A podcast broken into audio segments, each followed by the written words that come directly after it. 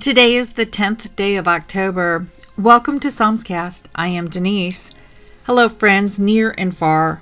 What a glorious opportunity to come and draw near to the Lord right now, to simply be still and allow the living words of the book of Psalms to wash over us, to wash through our lives.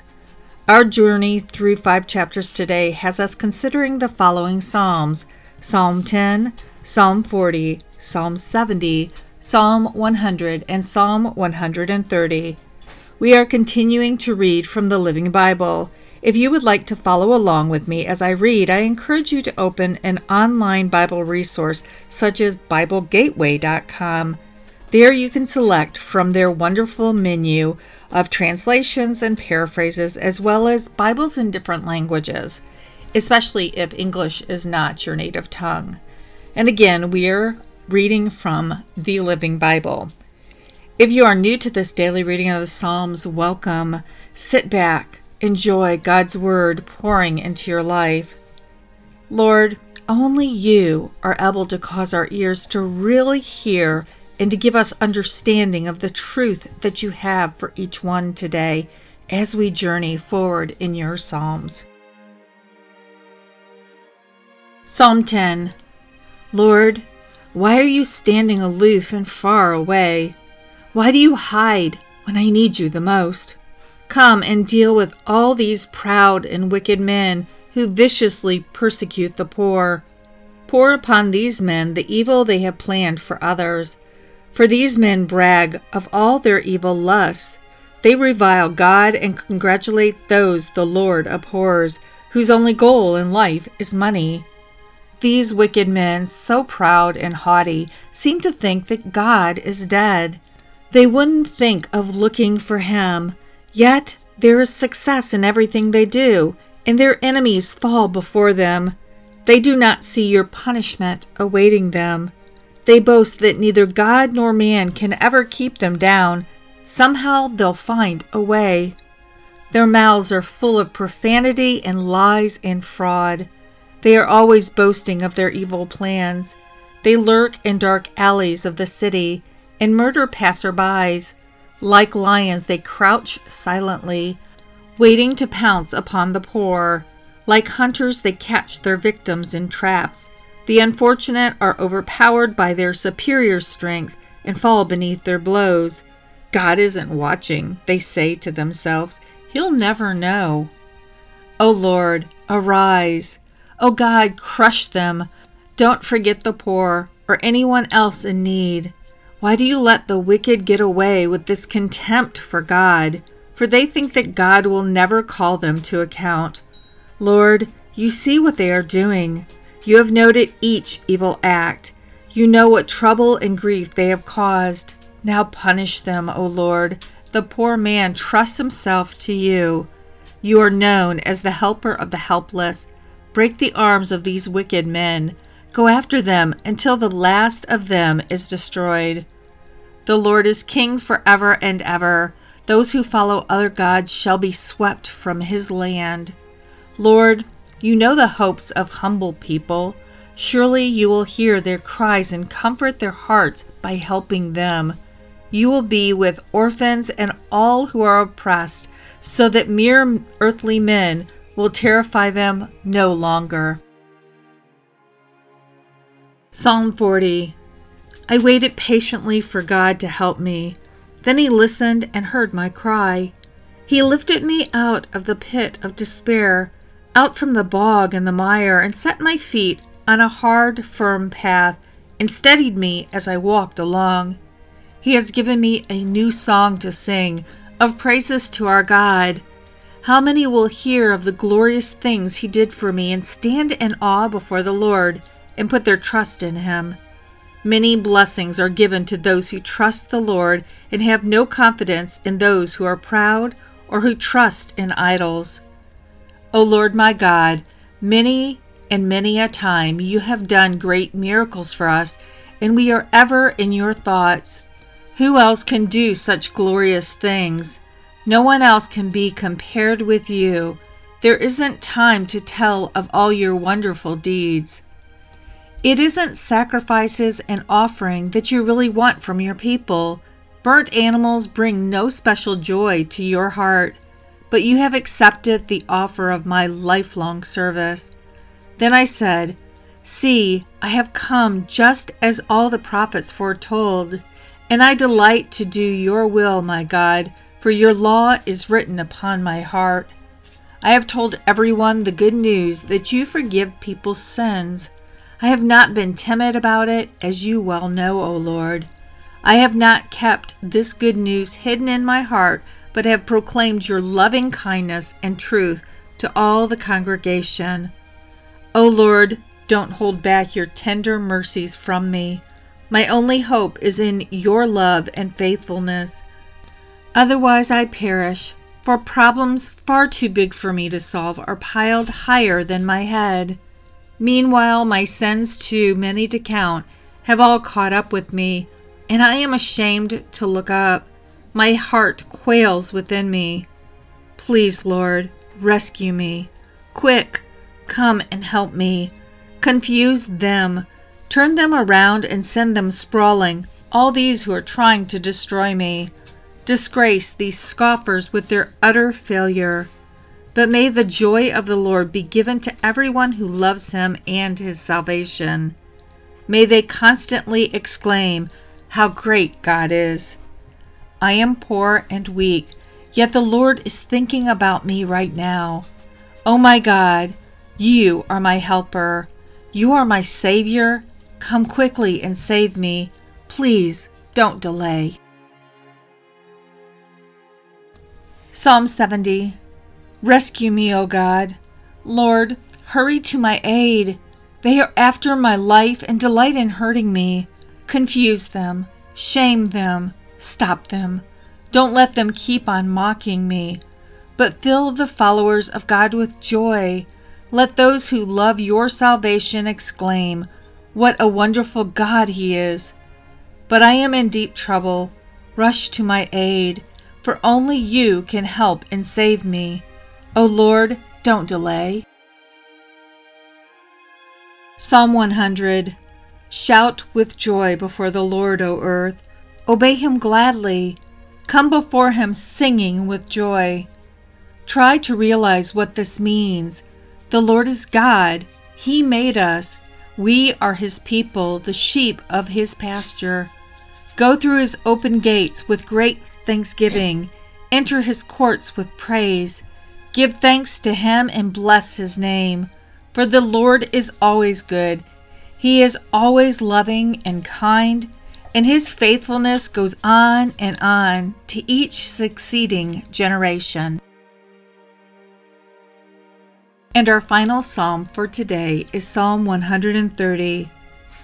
O Lord, from the depths of despair I cry for your help. Hear me, answer, help me. Lord, if you keep in mind our sins, then who can ever get an answer to his prayers? But you forgive. What an awesome thing this is. That is why I wait expectantly, trusting God to help, for he has promised. I long for him more than sentinels long for the dawn. O Israel, hope in the Lord, for he is loving and kind and comes to us with armloads of salvation. He himself shall ransom Israel from her slavery to sin. What amazing prayers! Prayers of asking the Lord to be there, to be helping us, to be reaching into our lives. We humans here in 2022 think we are all that in a bag of chips. Why? Because we have access to literally more information than at any point in the previous generations. But I am beginning to think that the more I think I know, the more I realize that my thoughts are man's ways of thinking, and my thoughts are not really reflective of the Lord's thoughts. Yes, that is a startling statement, and for now I'm just going to leave it right here for those who want to chew on it. This week I will be observing the fall feast of Sukkot. And as I listened to my sister during a phone call yesterday, she pronounced that word without the T, so Sako. Yeah, I would have asked her about it, but I refrained because at the end of the day, does it really matter the exact pronunciation? Well, in the light of eternity.